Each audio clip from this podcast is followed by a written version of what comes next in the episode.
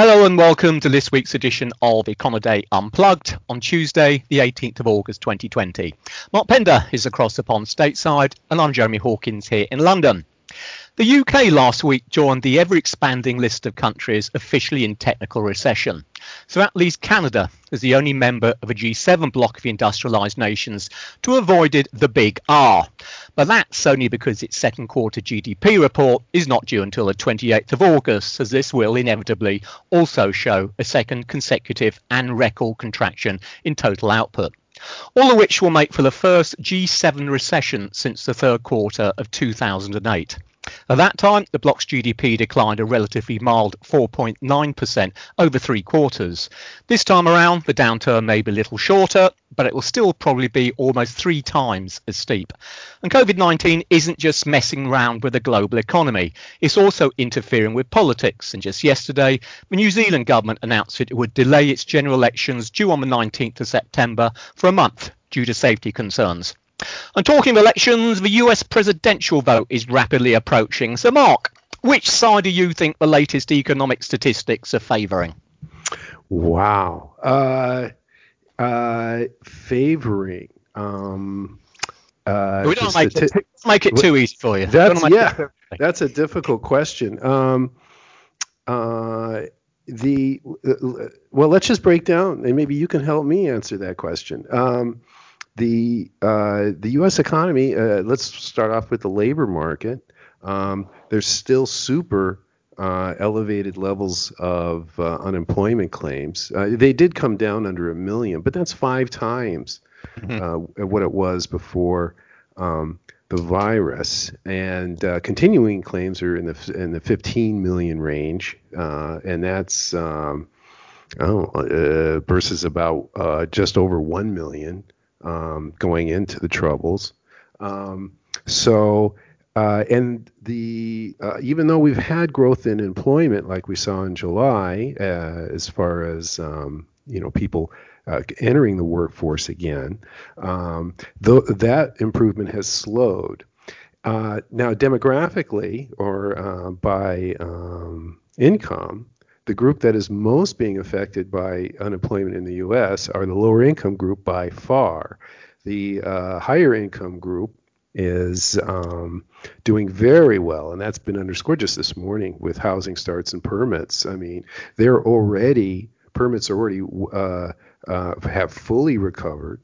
Uh, starts have uh, have just about recovered um, home builders in yesterday's housing market index have you know record levels of enthusiasm, and this is due to uh, low uh, mortgage rates, uh, high levels of employment among higher wage groups, and of course the stock market rally. Now this is these factors are are much less of a plus for the uh, the lower income. Now, um, how that uh, breaks down between Democrats and Republicans now is um, uh, something a difficult question. Traditionally, of course, um, the Republicans are the uh, business party, and the Democrats are the uh, the Labor Party, as it were. Um, but that has changed, and uh, that's in flux. So um, I'm going to have to dodge that question. Right, let yes, me, Jeremy. Let me, let me let me try and sort of put a, sort of broad umbrella about this. Okay. I suppose it's kind of kind of where I'm coming from. I suppose the, the big questions, I guess, is it's this case of levels versus changes, isn't it? So is it the case? I mean, you could do it from, I suppose, from a political standpoint or indeed an investor standpoint. What's more important? Is it more important the fact that we are now starting to get some fairly decent, large percentage changes in the economic numbers that you want to see growing? Or is it more important that despite the fact we've had some decent growth rates, we still see sizable shortfalls versus where we were back in Feb- February time? So, I mean, if you look at the employment data your side, you've had some mm-hmm. shocking great increases in payrolls. Mm-hmm but you're still talking. Oh, I don't know what the number is, but you know, you're talking about talking about a level of employment which is well below where it was before, and un- mm-hmm. unemployment yeah. much higher. So, is mm-hmm. it the level that matters or the change? How does how's how's the media selling it over there? Um, uh, you know, I, I think the general media, I, you know, I, I don't want to get down on them too much, but uh, I think they they grab whatever hook that they can and uh, the something like a, a gargantuan monthly change um, would allow them to overstate, um, you know, the uh, the beginning, the headlines, and the lead uh, leads to their stories, right. and you know, kind of sensationalize it. I'm not sure really how much of an influence that has on the general public. I have always been surprised over the years that um, the general public does seem to respond to the employment report and does seem to um, uh, project its own or create its own or establish its own assessment and outlook for the economy based on that labor market report, which in turn is uh, you know delivered mostly uh, by the media. But um, to, okay, so let's look at consumer sentiment as a as a possible right. gauge yeah, to your yeah yeah, to your uh, question. Now that came out um, uh, on Friday last week from the University of Michigan, and it's flat. I mean, it has not recovered. Now this is in contrast to retail sales, um, which were also released last Friday for July. They have they recovered in June, actually to the level that they were, a little bit beyond the level that they were in February. Now, but this is a function of government um, stimulus uh, and unemployment benefits. Now, those are coming off the table. Uh, some of them are being, uh, the Trump administration has uh, tried to reestablish some of these. But if these do go off the table, uh, the lower income folks are going to be, uh, you know, increasingly unsettled in the months ahead. So, but whether or not that favors the Republicans in today's demographics or the Democrats, I can't say.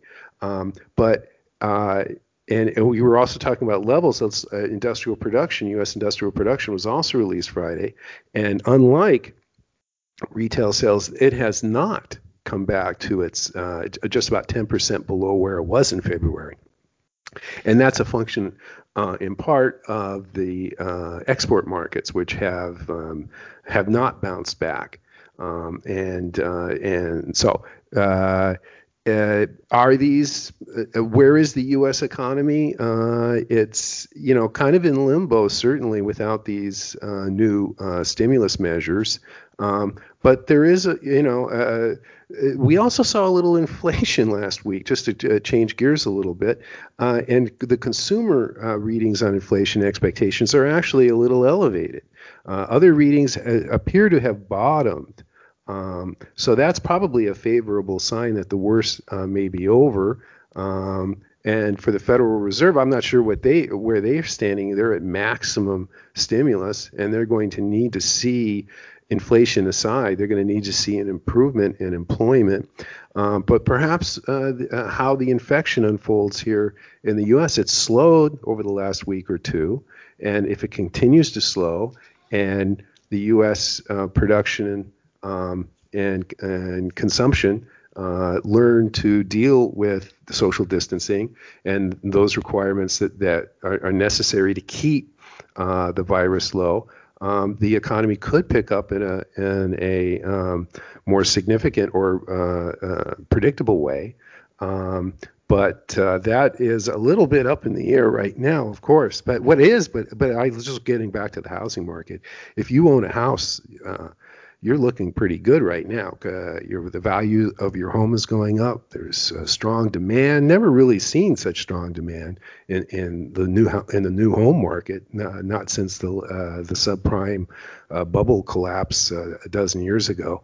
Uh, so it's a it's a, a mixed picture and how the economy plays in the election, whether it will be highlighted as the chief, uh, however important it is, it may not be the, the most critical uh, element behind the election. Um, so I'm going to have to, like I said, I'm going to have to step back on that. Fair enough. Not an easy one to answer.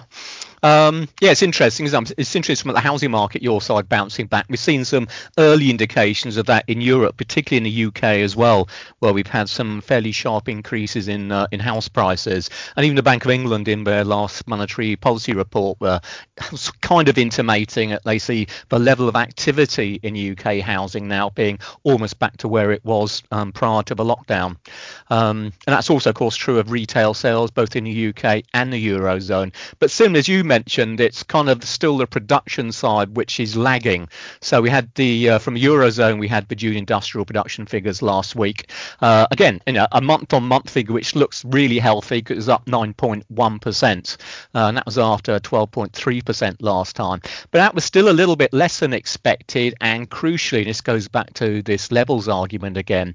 It leaves uh, what an 11 percentage point gap versus where it was before the before the crisis uh, began. So we still have this you know, kind of recovery in output lagging what's happening in demand, and uh, and also I think it's certainly true from we see from the German numbers as you're intimating the US. Mm-hmm. Part of the hole there really is due to just the you know the slow recovery we're seeing at the moment in terms of the export markets, mm-hmm. and, uh, and most of those, particularly for Europe, have got a long way to go. But there haven't been any political ramifications yet in Europe from uh, or uh, uh that we can identify, have we? That's favoring one side, uh, the right or the left, on how Europe is dealing with uh, uh, only, only, only to the extent I'll say going back to this sort of increasingly infamous, I suppose, almost this this rescue resolution fund that you know the EU is still trying to to fully sort out. If you remember, we go back, well, was it a few weeks ago now that the leaders actually agreed on this new rescue fund, but it has to be passed through all the all the individual national parliaments, so all EU members. And it sounds as if we're starting to get some renewed problems coming out of this so-called fiscal, uh, sorry, frugal four, I should say. I thought I thought they they agreed to the deal. Well, they did this. Well, they did. The leaders did, but they still got to get through their parliaments. And I think now this was kind of like you know the big broad brush picture. Okay, yes, we'll do that. Now what they're trying to sort out is some of the nitty gritty and the details of this of, of this package, and basically you know, the real bottom line stuff of who's going to have to cough up and who's going to be and who's going to be the winners. And I think some of the you know, some member countries now are starting to think, well, hang about, I'm not too happy about the way this is shaping up at the moment. So it remains the case that. Um, um, you know, this thing is going to be delivered. I presume it will be delivered, but only quite slowly, which goes us back as we talked before about keeping the emphasis of the stimulus on the ECB. But what it also means is that going back to the political side of it, is it's been countries like Spain and Italy and perhaps to a slightly lesser extent this time Greece, which have been hit really hard by the by the COVID-19 crisis, where you've started to see some bubblings of the old, you know, nationalism or more, more right-wing movement uh, which is not good news for you know the overall political integration integration of the eurozone as a whole. Um, Italy has always been one of the potential stumbling blocks and a, a potential problem for eurozone harmony, you know, right across the board. Um, and we have seen again these issues starting to rise, whereby you know the more populist parts of the Italian political spectrum who have been saying, well, look, we've had this problem. You know, where's the help coming from all our eurozone partners? So if they can't get this package sorted out in good time, mm-hmm. you know, the net of it could be that it certainly won't be politically good news as far as the euro is concerned, because you know investors want to see a bigger show of harmony than they've had so far, and this really ought to be just about the perfect opportunity for them to do that. Well, how slow is slow now uh, to get this? Uh uh, rescue fund uh, actually in place and, and delivered? Well, it's hard to tell because they're still, I think, as I understand it, they're still doing some negotiations on the details. So it looks as if we're, we're into August, so it's unlikely, I suppose, we'll get anything coming through until September, and even then, it may well come in through in dribs and drabs. Because I mean, it's a big, it's a big piece of expenditure, but expenditure, but again, it'll probably be delivered relatively slowly. Well, now how are the different countries? Um, let's just talk about uh, uh, Germany uh, first. How are they uh, extending uh, benefits to the um, to, to to workers? Well, they're getting towards the stage now whereby um, some of their support measures will will come to an end. I think they've still got another six months or go or so to go, something like that. But already they're starting to begin to phase phase some of these out. And so it's a question of whether or not we're going to see, you know, a, an extension of what's there already, or they're going to introduce some kind of plan. But there is still support at the moment, but I'm pretty sure it's actually starting to be phased out. France have just extended. They've introduced a, a new package package which comes into effect, I think, uh, almost immediately now, um, which will effectively improve and make more flexible the kind of support measures they ha- they already had in place. Um, for the U- likes of the UK, um, officially the um, the job retention scheme, as it's called over here, that is expected or, or timetable to end at the end of October. But again, there's talk here that well, look, you know, think about what what's this going to do to unemployment. Mm-hmm. So there's inevitably pressure on the government again to do something. So I think well, Sorry, yeah. I'm sorry. Well, what's the primary layer of um, support? Is it at the individual uh, national uh, budgets and governments, and and where does the EU Rescue Fund? Is that another layer? Well, the, yeah, the EU Rescue Fund will come out of the the overall EU budget, into which you know the various members pay. But yes, because this process has taken so long, uh, by far and away the main support for the Europe, European nations during recovery process has come from the individual nations themselves. So Germany, which essentially just you know, ended its its its debt brake, which prevents its um, budget deficit from going much above one percent or so, it jettisoned that well months ago now, um, and and the growth and stability pact laid down by the EU Commission, which puts an overall limit on the public sector deficit, or the budget deficit, I should say, for the Eurozone of 3%. That was also jettisoned. And it's really allowed individual nations to go out and just, you know, borrow and spend willy nilly. So the numbers in Germany are talking about a huge fiscal stimulus, which has gone through there. Of, off the top of my head, it's 15% plus of GDP. It might even be more than that. And you've had perhaps not quite as much as that, but France has done a lot, Italy's done a lot, Spain's done a lot. So by far and away, it's been, and again, it's not supposed to be like this. It's been individual countries looking after themselves rather than the idea of this overall eurozone or European Union umbrella, making mm-hmm. sure that everybody looks after everybody else. Mm-hmm. And it's just this ongoing fundamental problem facing, you know, facing the eurozone at the moment. Having What's the next set election? When are the next uh, big elections? Uh, well, the next big one are they? That'll be next year. Where oh, it's October time when we'll get the German elections. It's quite far away then. Oh, it is. At, the, at this stage, and we're in the relatively quiet period as far as uh, elections go, which is you know probably no bad thing for existing government, since you know clearly everyone's going to struggle in this kind of environment. Um, well, I should, I suppose I should mention, I mentioned at the start of the intro that you know the UK falling into recession uh, means that we got sort of six out of a seven G7 countries now in technical recession. But it's probably worthwhile pointing out just how bad the the numbers were in the UK. Um, second quarter US GDP, remind me, was down how much? On oh, an annualized uh, it was uh, nine, nine. 35 hang on here. No let me see. I i'm going on my my econoday count my trusty econoday count oh, we can't can't go on with that. and it just takes a second here and there i'm at and i can tell you that uh, the first estimate for us gdp was at a minus 32.9% rate of contraction which uh, was a pretty stunning rate of contraction, with uh, consumer uh, spending at 34.6 uh, in, in, contraction. But that's all going to, uh, at least on the retail side, which is a third of the consumer spending, is going to rebound very, right. very strongly. So well, so that compares with the UK on so on a season-adjusted annualized basis, so you know equivalent to uh, where the US figures are put together. UK was down just shy of 60 percent that shows just and that's you know easily the biggest hit we've had. So your contra- UK contraction was double the rate of contraction as the US. It was. I mean, typically speaking, in the eurozone, you've seen declines at an annualized rate of I suppose around about well, actually probably not too far off the US. You know, sort of 30, 35 percent type thing. Some are some are a bit less. You know, some are a bit more. But the UK is for all you know, for all the wrong reasons has been the standout country during this downswing, which has completely completely and utterly underperformed all the other EU countries which have actually supplied the data so far. And is and that because of consumer spending?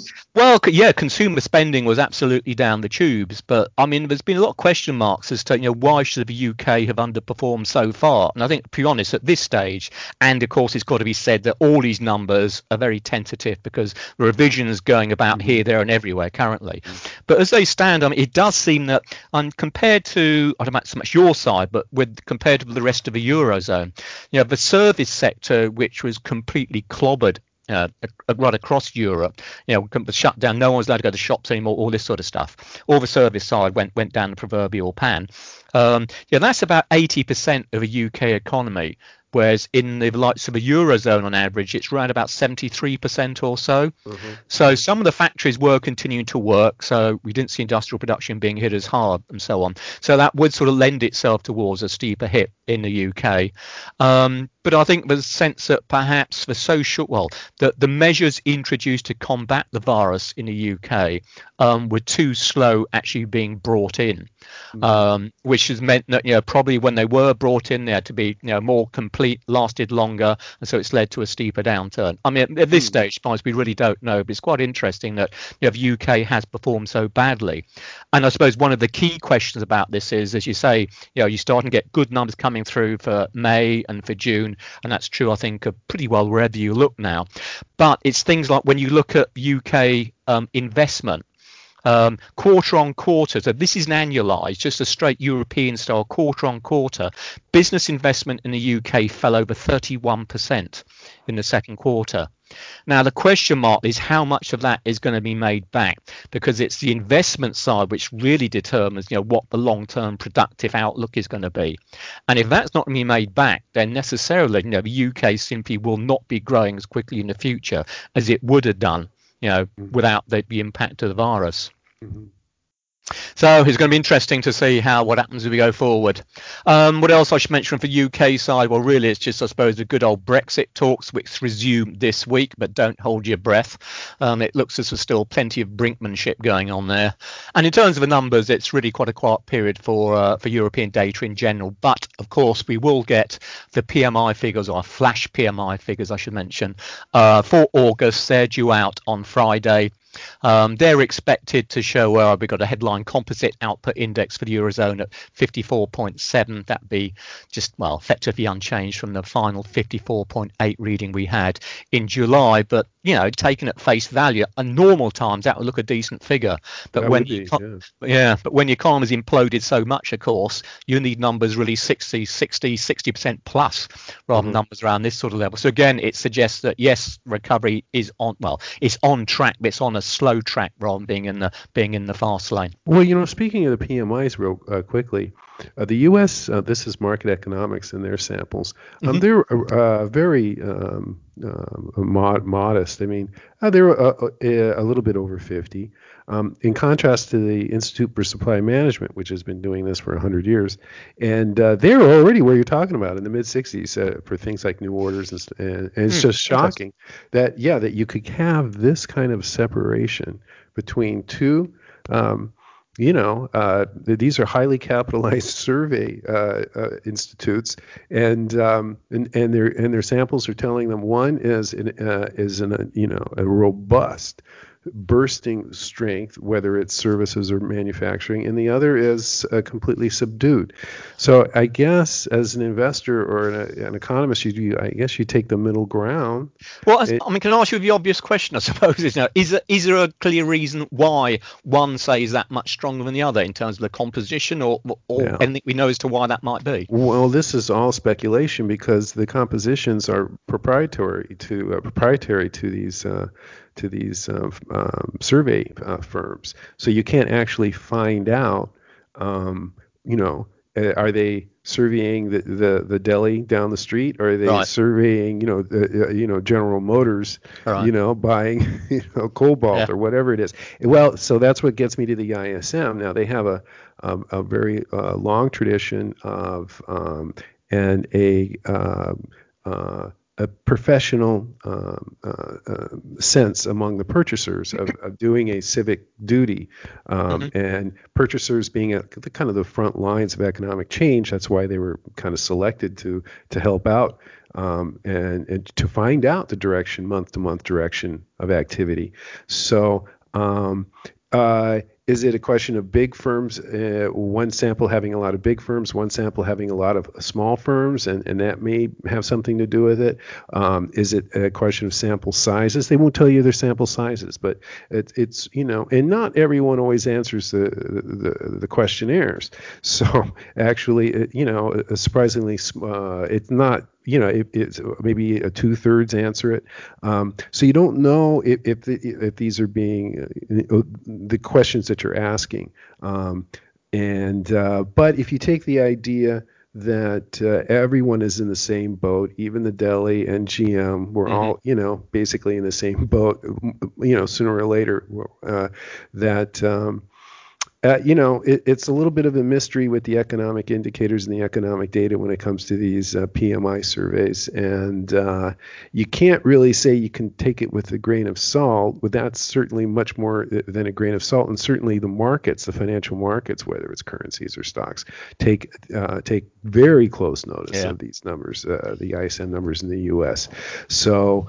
Um, uh, you know, I, that's why I say you you probably should uh, split the difference. But we also had another uh, um, uh, survey this uh, yesterday, the Empire State Survey, and this is produced by the New York Fed. This asks a question of, of roughly 100, not necessarily purchasers, but also CEOs and uh, people in the know and uh, they they're doing a W, uh, not a V recovery. They already did the V part. Now they're doing a W part. So I mean, they came back to well, basically no change from their um, uh, no continued um, um, improvement. So uh-huh. that raises the risk of a W uh, recovery. At least the question that we haven't really talked about. We've been talking about a U recovery or a V recovery, but there is a possibility that this will run out of gas, especially if things like in, uh, infections take off. Definitely. Or yeah. there's questions of, uh, you know, unemployment insurance go, going off the board, those kinds of things.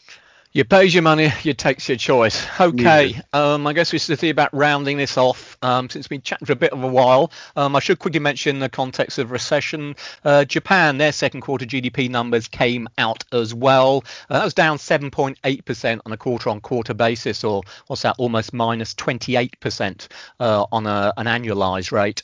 Um, that was their third consecutive decline. So I mean, Japan was already in technical recession in the first place. And also of note, sometimes, sometimes you know regarded as being a sort of a leading indicator of the central banking world. Uh, the Reserve Bank of New Zealand last Tuesday, they announced no change in their official cash rate at 0.25%, which was in line with market expectations. But in contrast to um, the call for no change on quantitative easing, they raised the ceiling there from uh, 60 billion New Zealand dollars up to 100 billion.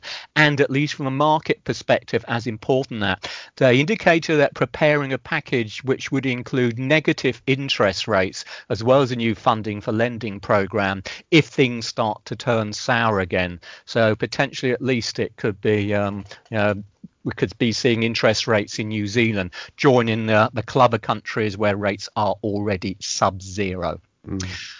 Okay, then. So that's it for this week. Um, I guess low, if not negative, interest rates typically remains the order of the day. But I did notice that if you fancy something offering a rather higher rate of return, you could always try the Democratic Republic of Congo, where the central bank has just raised its benchmark rate from 7.5% to fully 18.5%. Get it while you can. Mm. From Mark and myself, thanks as always for listening. Please do tune in next time. And meanwhile, keep up to date with all the key market moving data and events in Econoday's global economic calendar. Stay safe. Bye for now.